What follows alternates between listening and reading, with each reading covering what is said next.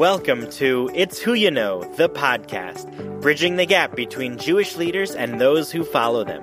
Gain insight from Jewish professionals who make the decisions that influence your Jewish world. Welcome to It's Who You Know, the podcast. This is your host, Michelle W. Malkin. And my guest today is Laura Fish, who is the Chief Strategy and Planning Officer at Federation CJA, which stands for Combined Jewish Appeal. Formerly trained as a lawyer, Laura spent almost 11 years as a special advisor and corporate secretary at Norton Rose Canada.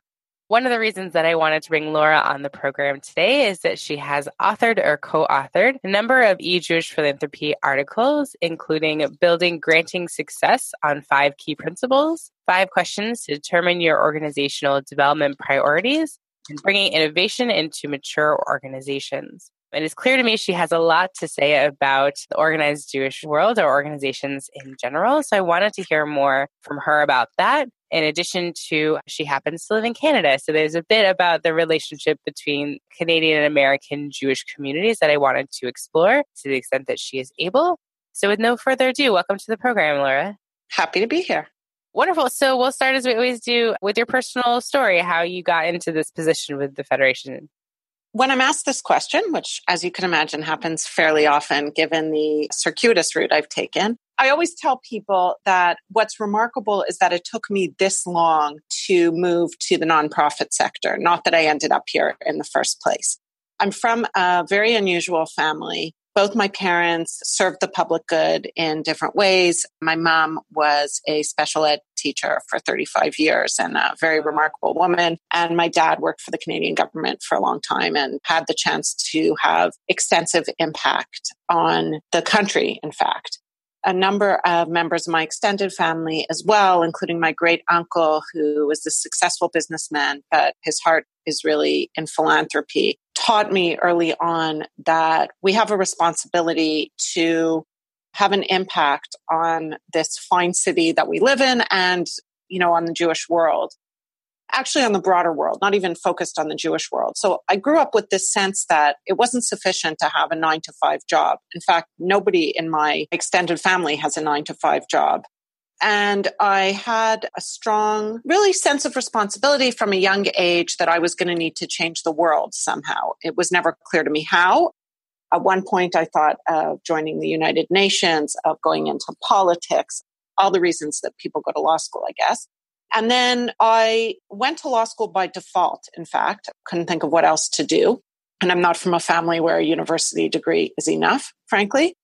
My first intention was to save the world. In law school, I worked with Irwin Cotler, who is a name that's well known to many, certainly in Canada. I don't know if it will resonate with the US audience, but Irwin, who became the Canadian Minister of Justice, was also a professor at McGill and a human rights activist on a global mm-hmm. scale you know, I'd be in his office and he'd be taking calls from Elie Wiesel, just to give you some context that yeah, I think will resonate absolutely. with your audience. So I worked with Irwin for two years and I realized that changing the world requires a singular passion and focus, a sense of calling that Irwin has and had then, still has now, a willingness to put everything else aside. And as I aged, I guess I realized I wanted some balance. So I thought, okay, I'm not going to save the world like Irwin. What I'm going to do is help rich people give away their money. This is perfect. I'll be a tax lawyer. I'll help them build trusts and then I'll help them decide where to donate their money to. Instead of doing that, I went to go practice law, tax law at what was a firm called Ogilvy Renault, what's now Norton Rose Fulbright. And I practiced tax law for a few years. And then, as you mentioned earlier, I worked in law firm administration for a long time. But throughout that long period, every six months or so, I had a crisis of conscience, a discussion either with my husband or with my friend or with my great uncle in saying, this is not enough for me. I am not having enough of an impact. How am I going to leave a real legacy?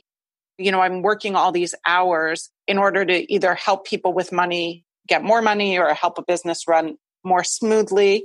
And I gradually started thinking about what I would like to do and how I could make a difference. I had a number of conversations with people involved in the nonprofit world in Montreal, both Jewish and non Jewish. And I received some discouraging advice, frankly.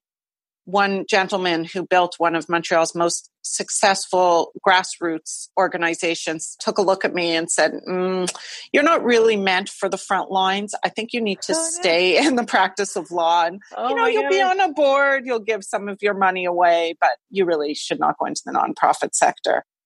And my great uncle, who is actually 92 now, who's been probably the most significant influence in my life, repeatedly said, you know, you are contributing to the world. You're raising your children, you're taking care of your family, you're paying your taxes, you're working hard, and that's how you'll make a difference. But somehow was never enough. So fast forward a number of years, I was getting tired of the law firm environment and I was starting to have conversations with contacts and friends. And I was out for lunch with an old friend of mine. He said, Well, you know, how's work? And I said, Well, it's okay, but I'm starting to think about my next steps. And he said, Oh, I have the perfect job for you. And I sort of looked at him and said, What are you talking about? He said, Well, the Jewish community is looking for somebody and you're just the right profile. Can I put in your candidacy? And I said, No, I'm not going to work in the Jewish community. What are you talking about? And he said, Well, you just finished telling me you want to do something with greater impact. This is a great opportunity. I said, No, no way. Anyway, he called me the next day and said, I called Deborah Corber about you. And I said, I don't know who that is. And he said, okay, you need to go on the internet. Deborah is now and was then the CEO of Federation of Montreal, and she wants to meet you. So I said, well, I'll have breakfast with anybody. You know, I was going for an informational interview, a quick cup of coffee with somebody, which turned into a three and a half hour meeting. And I went home and I said to my very secular husband, this is really weird, but I think this woman thinks I'm going to come work at Federation.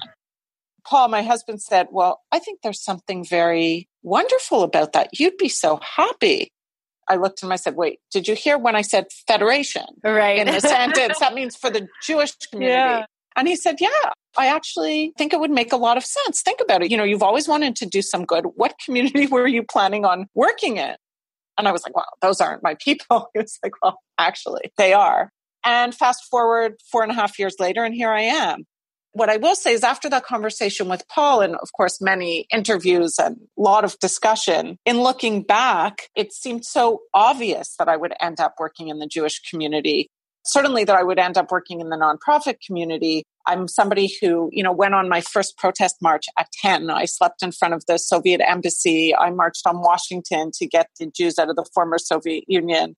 I raised money for Hillel in college. I taught a class on Jewish identity. I mean, all these building blocks, I guess, were leading me to the point of taking this role as chief strategy and planning officer. But sometimes life takes over and you forget about the plan that you had originally. So, what was it that was that hesitation? A number of things. First of all, change is hard in any context. And to go from a multinational law firm with, at the time, approximately 3,800 staff all over the world to a nonprofit in Montreal working for the Jewish community, which is where I grew up in Montreal. And we're a small ish community. So we have the sense of all knowing each other. I would say like a Pikesville or a Shaker Heights for the US audience, you know, Cleveland, Baltimore, Boston. Those are the analogous Jewish mm-hmm. communities to Montreal. And I was concerned about leaving the outside world to come work in the Jewish community and take on a more singular focus. I'm somebody who lives very proudly identified as a Jew and as a Zionist without question. Those are fundamental values, both in my personal life and in my own personal philanthropy. But I had worked in a quite diverse environment my whole professional career. I have a diverse group of friends. I live in a neighborhood that is populated by people from all walks of life. My children do not go to a Jewish day school. I just did not see the Federation world as my world. Although my family has been involved in the Montreal community forever, I do not have one family member who has been involved in Federation other than as a, you know, regular sized donor for decades. So was not an obvious choice for me. So, from your perspective at the time, this was an insular, self serving community that you kind of didn't see the fingers or the threads that kind of resonated out from that. I'm concerned about the use of the word self serving. It's more that it was a part of the community that I had very little exposure to, and certainly a sense that the day to day at Federation would be too I'd be living in too much of a bubble. That's the best way I could say it. And I wasn't sure that I wanted to make that choice. What I didn't realize is that my colleagues certainly are very diverse, both in their backgrounds and in their level of commitment religiously. We all share, of course, the passion for having an impact with a focus on the Jewish world, but Federation is a key part of the broader Montreal community and an important player in the development of philanthropy here in Montreal in a way that I hadn't realized before I came to work here. So we're going to dive a little bit into your position in a moment, but I wanted to touch upon the, the articles you've released. And I'd love to hear a little bit about kind of the impotence of how you got into writing those articles and what you've been seeing that was the motivation for putting out these recommendations or insights. A few things. So, Nanette Friedman, my co author, is also a longtime friend. We went to college together and raised money for Hillel together, actually, which is when we really got to know each other. And so when I started working in the nonprofit sector and re involved myself in Jewish life, I also got back in touch with Nanette. Nanette's published quite broadly. And we had many philosophical conversations about what was right and what was wrong and what I was learning on the job. There are very few resources for nonprofit professionals in Canada. Certainly in the States, the area is more developed, but it is not a saturated field. And I really felt that the experience that I had in Montreal was something that other people could benefit from. I'm quite mm-hmm. proud of what we've accomplished here. I have an exceptional professional team and really wonderful leadership that I rely on heavily. And with them, I have identified and developed some best practices that are applicable to any granting organization. I mean, that's what I canvassed, I guess, in my latest article. But even at the beginning, of my time here when I inherited what was perceived to be less than stellar or messy visioning process. I felt it had to be said that change is hard and it comes only when all voices are heard. So, what became obvious to me in being hired as a change agent and trying to bring change to a successful traditional community that needed a little bit of push forward into this century mm-hmm. was that these things tend to build over time. When you want to bring innovation to an organization that perceives itself to be very successful, it's not good enough to have one person, one group of people, one process point in that direction. You really need multiple data points, I would say. I hate the word triangulation, but it really does make a lot of sense. And that's where I was at when Nanette and I wrote our first article together about bringing innovation into a mature organization. I was slowly learning the importance of hearing multiple stakeholders and of institutionalizing these learnings. And I felt that these were lessons that other people could benefit from. I think sometimes, and even in my own work, especially for people who work in the Jewish community a lot, it's a impotence of, oh, like this doesn't seem right. I'm going to write something about something that doesn't seem right to me or something that needs changing, as opposed to the perspective it sounds like you have, where you came into something with fresh eyes. And as you were doing the work in creating these insights for yourself, you were saying, huh, I wonder if other people might, you know, right. from what I've been learning and wanting to disseminate and share that, which is fantastic. So that's a great segue into your job. So I'd love for you to just talk a little more about the work that you do specifically within that organization. So, because I'm Canadian, and I know that a lot of your listeners are American, I'm going to give a bit of context to what I do because great. I think that that's helpful. We're 90,000 Jews in Montreal. Many moons ago, we were the largest Jewish community in Canada. We are no longer. We're the second largest after Toronto. But we have maintained a very, very traditional way of life for a variety of reasons, partly because of geography. The Jews in Montreal for many decades. In fact, I should start by saying that Federation of Montreal is in its centennial year. We are currently celebrating the fact that we've been around for 100 years, but the Jewish community in Montreal has been around for over 250 years.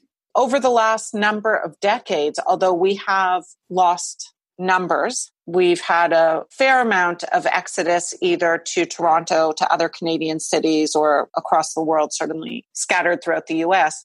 But we have maintained our traditional lifestyle. We have lower intermarriage rates. We have higher number of trips to Israel. We have one of the strongest per capita campaigns in the Federation movement you know, we have between 15,000 and 18,000 donors. It fluctuates year to year. And when you take that into context in a community of 90,000, you see that Federation has retained a central role in a way that is no longer common, I would say.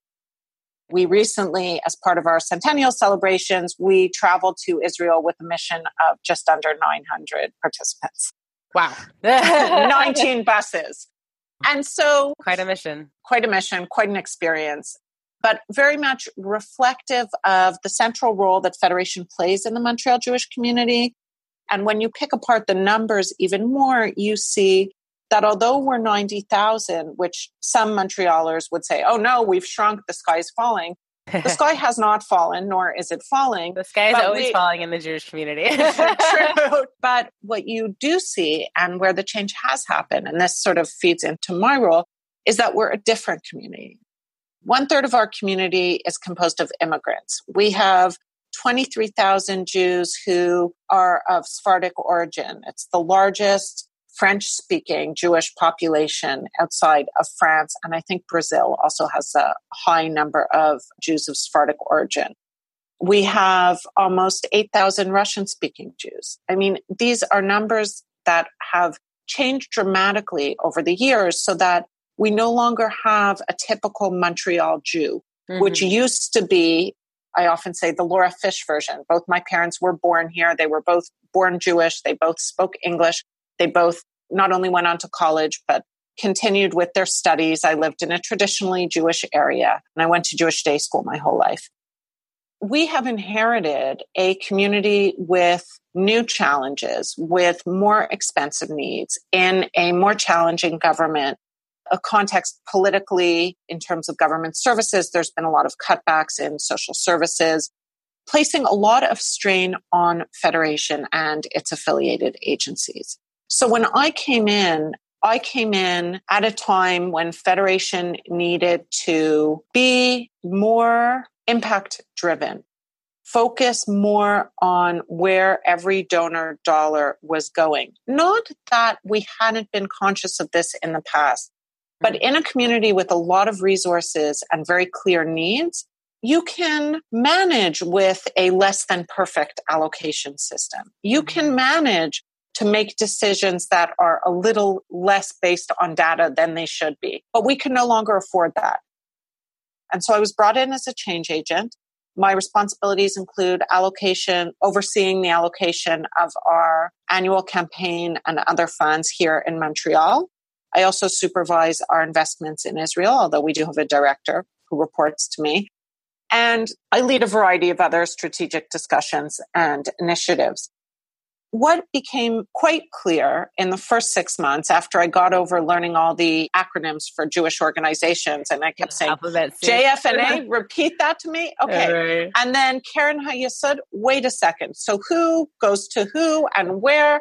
That took a long time, frankly. Once I was done with that, I really set about rebuilding the way we invest in our community, both by restructuring at the professional level and reframing the information we were bringing to our lay committee and then changing the way we engage with our agencies from, you know, just sending them a letter saying you have X amount to spend this year, moving to a very well developed funding agreement with clearly articulated deliverables and expectations and evaluation metrics.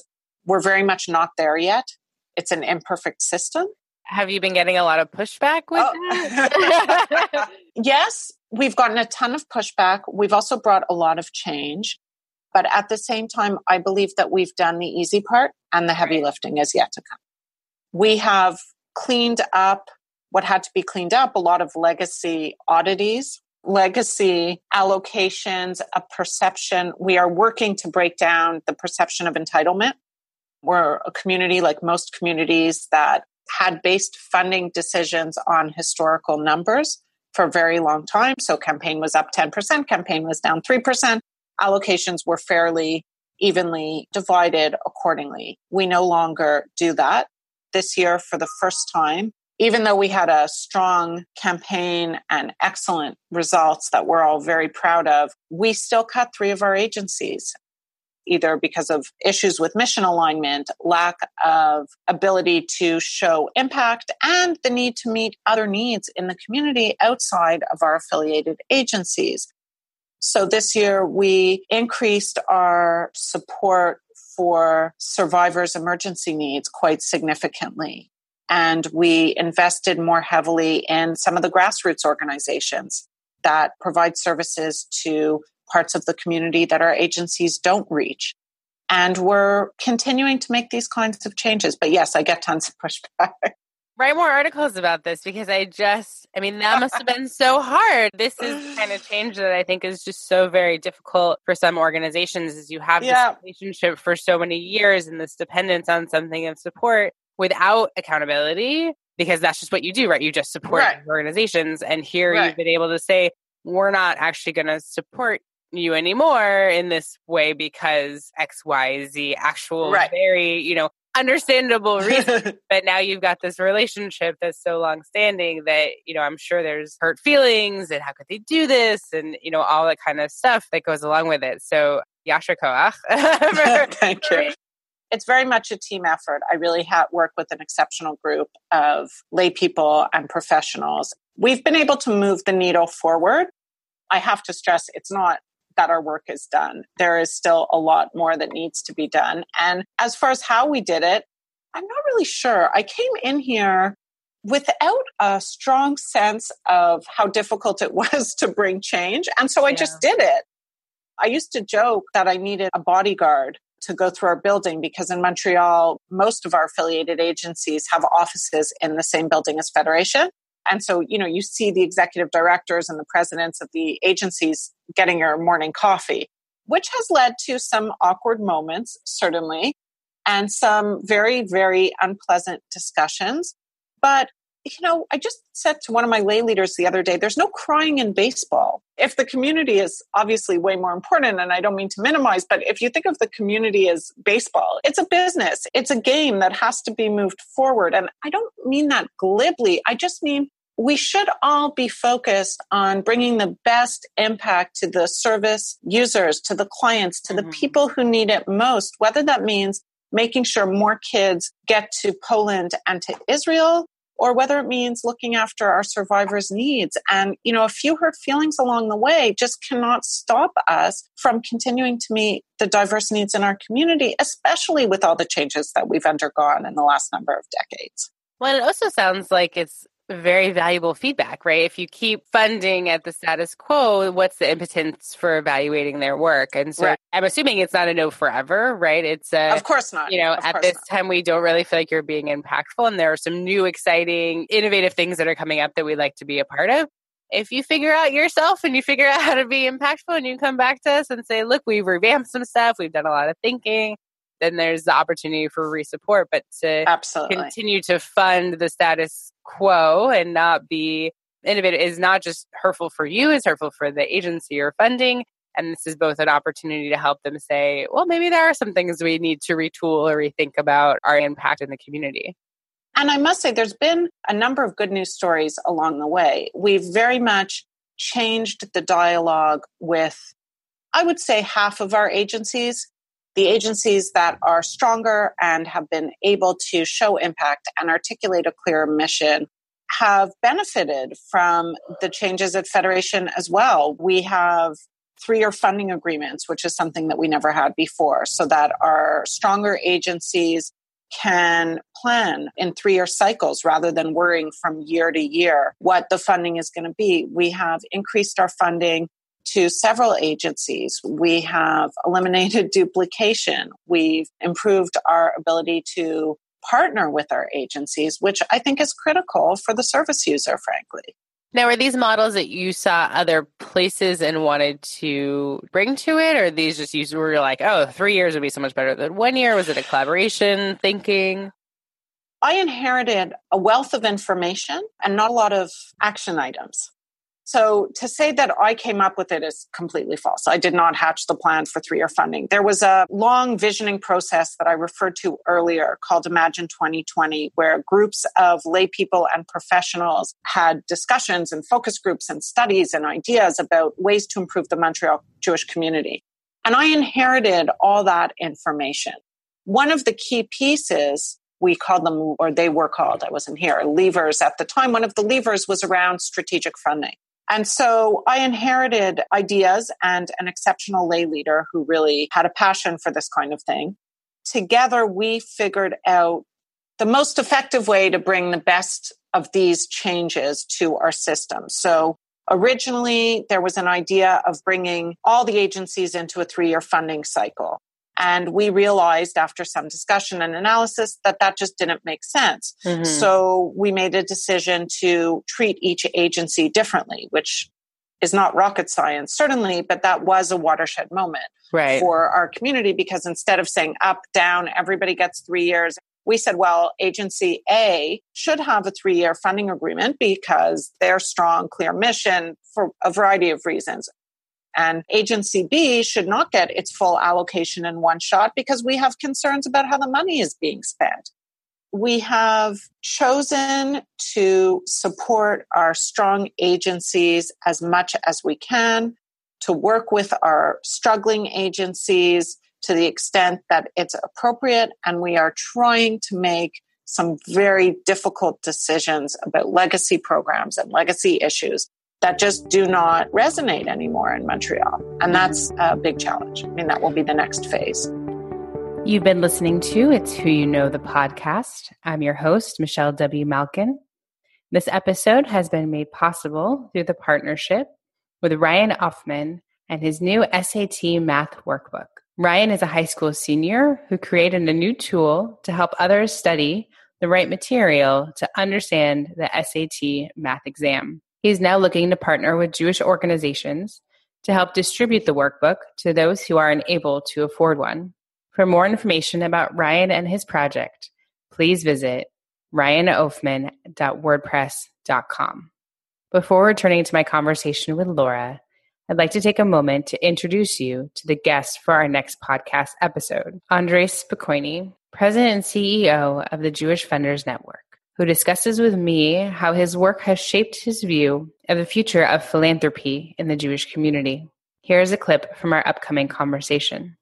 I've been reflecting a lot since I left the Federation, trying to systematize that thinking about why is it so difficult to reform that system, right? And there's something that I that I remembered from when I was in France. At the same time that France was updating its phone system to digital. The African Republic of Ghana was doing the same.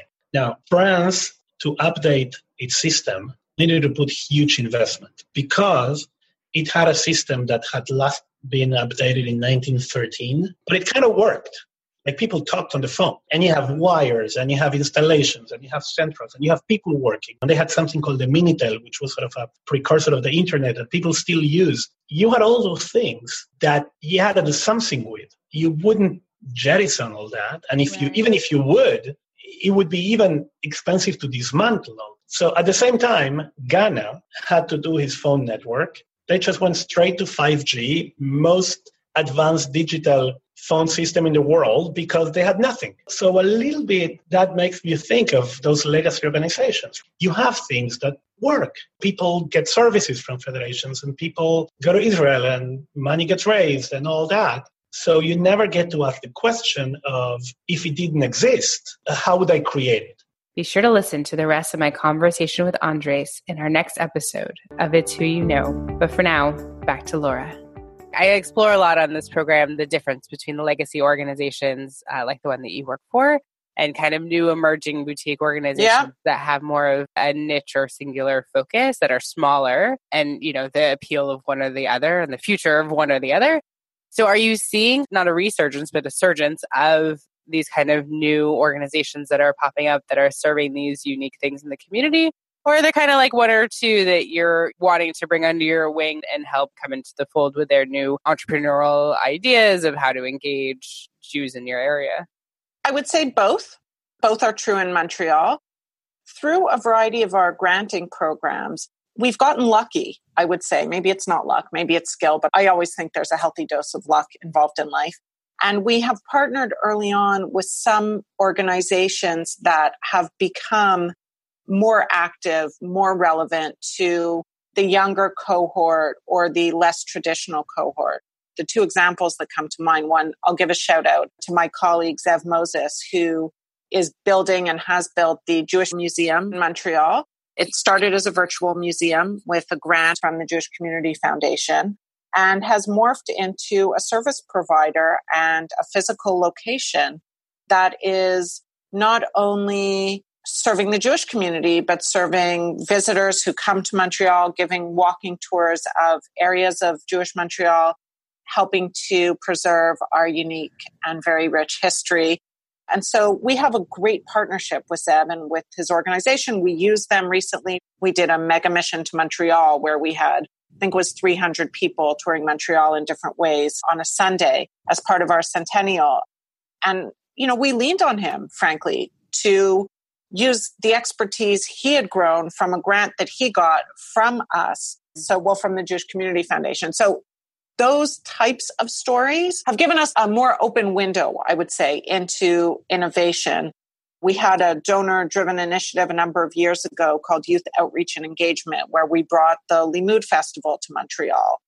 And we reached really a significant cohort of less affiliated young adults through that program. Although we no longer run the festival, we've brought in the ability to program from the bottom up, which is something that we were never able to do. And I think I talk about it a bit in my first article that I wrote. We've brought in not only as volunteers or donors, but also as staff. One of the members of my team came to us through what was originally a donor funded outreach program. Mm-hmm. So we have been able to have some flexibility in our own process and our own orbit. And we have also recognized the need for some new organizations.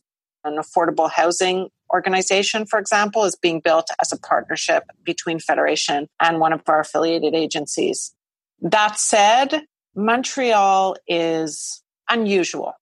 Federation has retained a certain centrality that I don't really think you'd see in many other communities.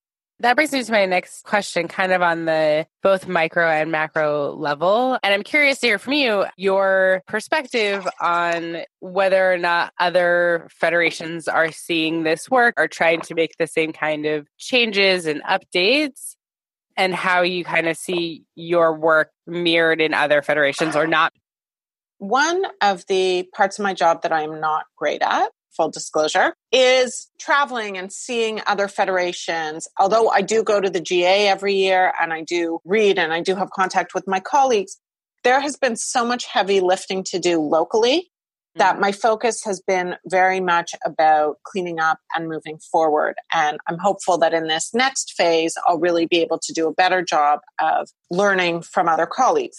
That said, I know enough and have enough contact and perspective to be able to say that Montreal is really at the forefront of a lot of these changes. I mean, you have New York, which has a whole department built on evaluation, and we've had some professional training with them. We've done a few video calls, we've visited them. And I was actually thrilled to hear that, well, New York is, you know, on a different scale. Certainly, a lot of what we're doing follows very closely what they're doing. In some cities, the planning function is focused on, I would say, broader esoteric discussions, a lot of what is going to happen with the Jewish future rather than, okay, we have $10. How can we split right. it up fairly? And we do not, although certainly we have a number of strategic conversations and we do take our role as a convener very very seriously, and it's something we're quite proud of. We've been quite focused on getting our own house in order. I don't know if that answers your question fairly, but I guess our reality is so different from other cities. even Toronto, which is the other large Canadian federation, the Toronto Jewish community is almost exclusively English speaking. I mean, yes, they have, of course, Russian Jews and Jews from Argentina and French, but we live in a French city. We have a French population within the Jewish population. We have 15,000 Haredi Jews. In my role, I keep splitting the hairs, splitting the hairs, splitting the hairs. And then when I speak to somebody from, I'll pick on Baltimore, Cleveland, New Jersey, their reality is so different. The concerns are so different that while mm-hmm. best practices are best practices, we've really focused on learning from other players in Montreal rather than focusing on other Jewish organizations outside of Montreal. That's awesome. That's definitely a good way to look at your work when it's easy to focus on the globalism, to say that's not our responsibility and as connected as you want to be. And as you mentioned, getting advice and seeing what other people are doing. Your community is unique and how you engage with it and trying to improve the connectivity of the community there you know, I'm an American Jew. I've unfortunately never been to Canada, and I've kind of always known about this duality between the two communities. And I know a lot of organizations that are quote unquote national organizations are quote unquote North American organizations because they understand the importance of involving and including the Canadian Jewish community in their work and their fold and the things that they do. But I have no idea what it's like to be a Canadian Jew and what that relationship looks like between your work and your life and your perspective and what that relationship looks like with the American Jewish community. So, of only your own experience, I'd just love for you to talk a moment about sure. what that's like for you. I have an interesting perspective because I did my undergraduate degree in the States. So I've been a Jew living in both the US and Canada, although, you know, at the time I was a kid, an undergrad. I'll go in order in terms of organizations that are national or North American, somebody once told me that the Canadian market is considered so irrelevant for many US companies that CNN throws in advertising for all of Canada as a freebie if you advertise on CNN in New York. Just to right. give you the context for this scale, you know, the US is in size, in heft, in population, very, very different than Canada. And so organizations that are meant to be North American, that are really American, that does not fuss me at all, frankly. The experience of being a Jew in Canada rather than in the US, you know, to me, it's very different for a variety of reasons. First of all, we're a very traditional community. I mentioned that earlier. When I went away to school, and you know some of my roommates and friends were jewish and they thought i was like the most religious person they had ever met in their entire life. Because i went to synagogue on the high holidays and had friday night dinner as a family and my parents kept a kosher home. The fact that i spoke hebrew was sort of mind-blowing for people right. because i'm otherwise very secular. In montreal i am typical of a montrealer of my generation in my level of observance that i grew up with our commitment to Israel. Again, Montreal is a very, very Zionist community. I forget the numbers, but a very high number of people in my age group have been to Israel at least once. And I don't think that in the US there is this same middle ground. You know, it seems, and I think we know this from the Pew study and anecdotally, that the non Orthodox American Jew is struggling much more with his or her Jewish identity than the non Orthodox Montrealer. I mentioned before we have lower intermarriage rates. It's changing. We will catch up with you eventually. I hope not, but certainly possible. But our starting point is a more traditional starting point. And also mm-hmm. the Canadian identity is very different from the American identity. Most Americans are American first. Right. You know, I'm Canadian first, but not really.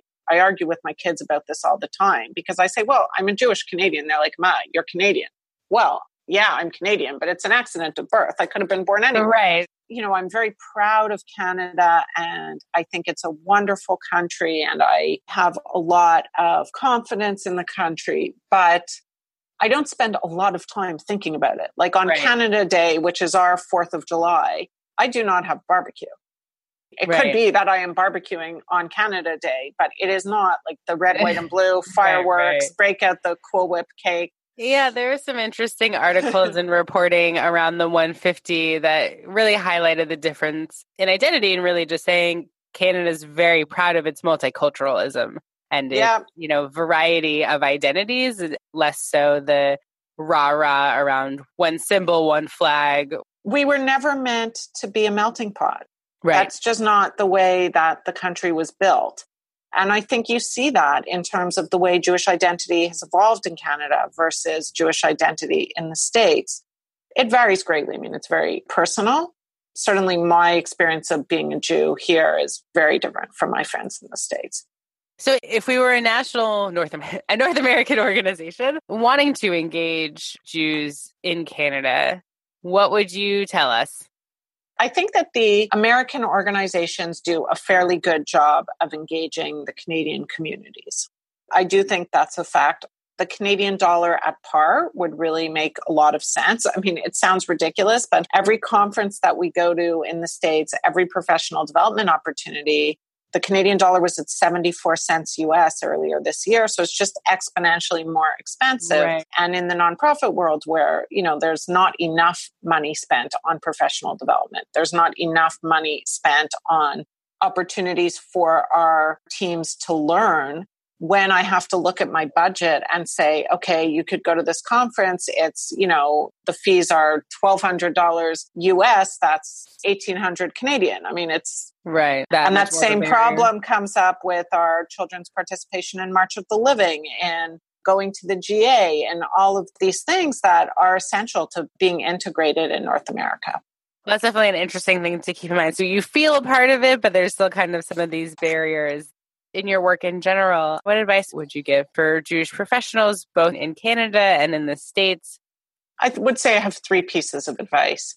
One is that the most direct way is almost always the best way, knowing that in community things are not linear and you can't always get from point A to point B in exactly the way that you want.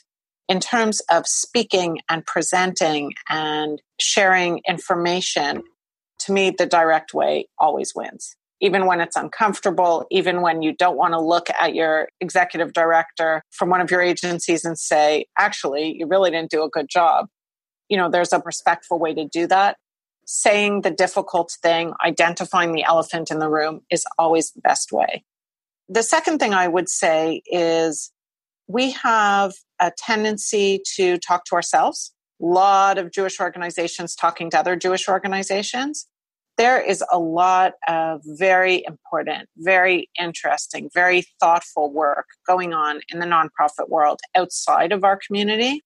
And if we want to bring the best practices, the best ideas, the best professionals to the Jewish community, we have a responsibility to build those relationships and to learn at every opportunity, not only to hear our own voices. And finally, I would say it's essential not to lose sight of why you come to work every day. Right. There's a lot of frustration and difficulty and challenges in any job, by the way. The private sector is no better. But if you remember every day that you are doing this because you want to have an impact, it really makes the bad stuff much easier to deal with. Right. Fantastic. So, how do you do it? You mentioned a husband, you mentioned children, you mentioned that your family is not a nine to five job type of person. I am not a nine to five job type of person. So, how do you keep a balance? How do you get everything done that you're you're hoping to get done as you change the world? I have a lot to say about this. First of all, there is no balance and it's not perfect. Like, let's just get that out there. There right. is no perfection I have two kids. They're teenagers now, 16 and 14, and I've been married for almost 20 years. You know, I definitely have a personal life and an extended family and friends. And my sister, who's in a similar situation, I always say, it's not pretty. Like, you can't do all this and also have the camp stuff labeled exactly right. when it's supposed to be on time. You can't also do this and have a home cooked meal every night my husband also works more than full time and travels quite often. So it's not like he's, I mean, occasionally he's home making supper, but often neither of us is home making supper. There's ordered in pizza and Kraft dinner for supper in my life. Not everything is a balanced meal. Sometimes Shabbat could be ordered in. It is not beautiful. I don't really see it as a choice. I just see it as a reality. Like most of the universe lives in a context where either they're on their own or both adults present in the household need to work. It's important to recognize that it's not a lifestyle choice. It's just reality. I guess that's right. what I would say. And in terms of how I do it, well, I do it because we're very much equal partners in my house. Not to say that there's stuff that I do that my husband doesn't do, but there's tons of stuff that he does that I don't do. And my kids don't know it any other way. So they're not like calling me and saying, why aren't you picking me up? They're calling me and saying, or texting me and saying, arrived home. Are you home for supper? Is there something in the freezer? Right. You know, their expectations are different. This was hilarious. My kids are in summer camp now, but in the last month of school, my son had an orthodontist appointment and it was his first one. He was getting braces. So I went with him to the orthodontist and sat in the waiting room. And then he had a problem with his I can't remember what. I think it was his leg. And he had to go to the doctor right after. We were driving from the orthodontist to the doctor. And he said, Oh, mom, thank you so much for driving me. I really appreciate it. I know how busy you are. Which, first of all, makes me sound like a terrible mother, right. but also reflects the reality appreciative of my house.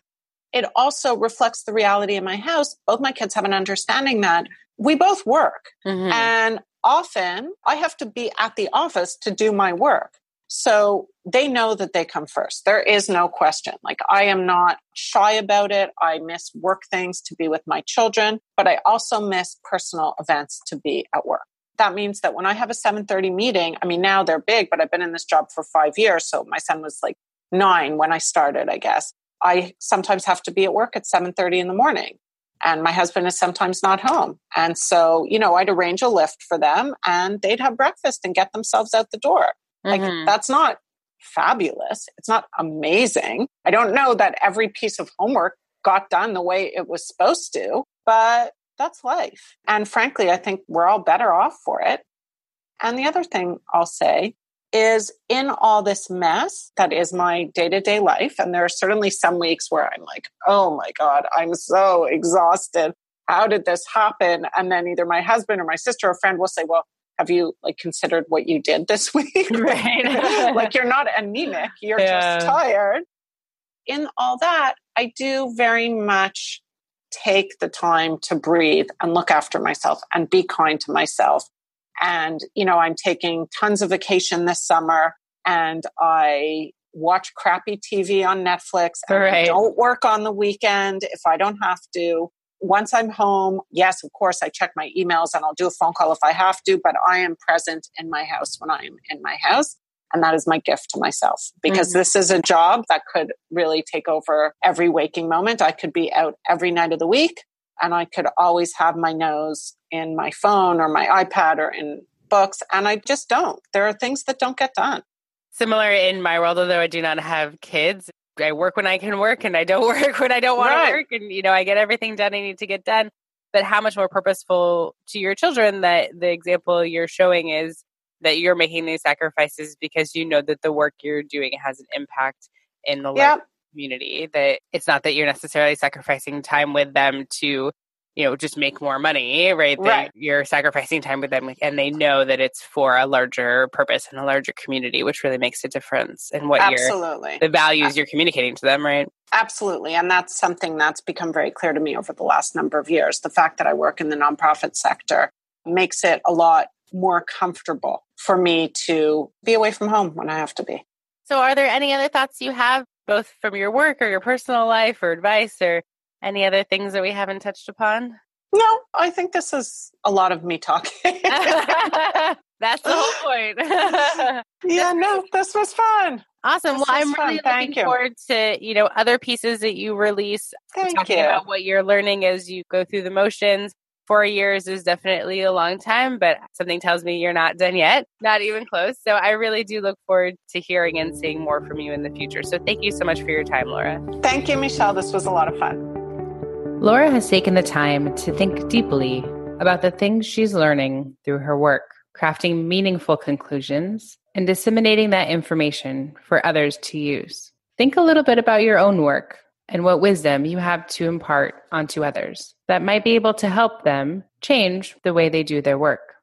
One key thing I heard from Laura was the importance of aligning and galvanizing your organization around one central focus and how key that is to bringing innovation, change, impact, growth, and adaptability. Many of Laura's writings and conclusions come from her experience in her unique community, trying to build innovation as a part of their culture, even if it means leaving some people behind. This inherently lends itself to pushback and discomfort. Change is never easy, but as you persist, those positive changes become integrated into the organization's ethos, especially when the changes you are making align with that one focus and that you can clearly articulate what that focus is. Another thing I heard from Laura was the need to keep it quote unquote local. Be what your people need you to be, whether they are people who live in one geographic area, one particular age group, religious sect, or interest. Look at others, learn from others, but focus on your people. And lastly, be nice to our Canadian partners and keep in mind the financial barriers that they face in participating in the North American community. We want to thank our podcast partner for this episode, Ryan Ofman, with his Project SAT Math Workbook. If you're interested in partnering with Ryan and for more information about this project, please visit his website at ryanofman.wordpress.com. Our editor is Nick Bowden of Bowden Sound. And you can find previous episodes, guest bios, book recommendations, and more on our website. It's whoyouknowthepodcast.com. This is your host, Michelle W. Malkin. Thank you for listening and have a wonderful week. Like this episode? Have a comment or a great suggestion for our next interview? Contact us through our website at itswhoyouknowthepodcast.com or on the It's Who You Know Facebook page. As always, subscribe, rate, and review this podcast so that others can find us. It's Who You Know, the podcast.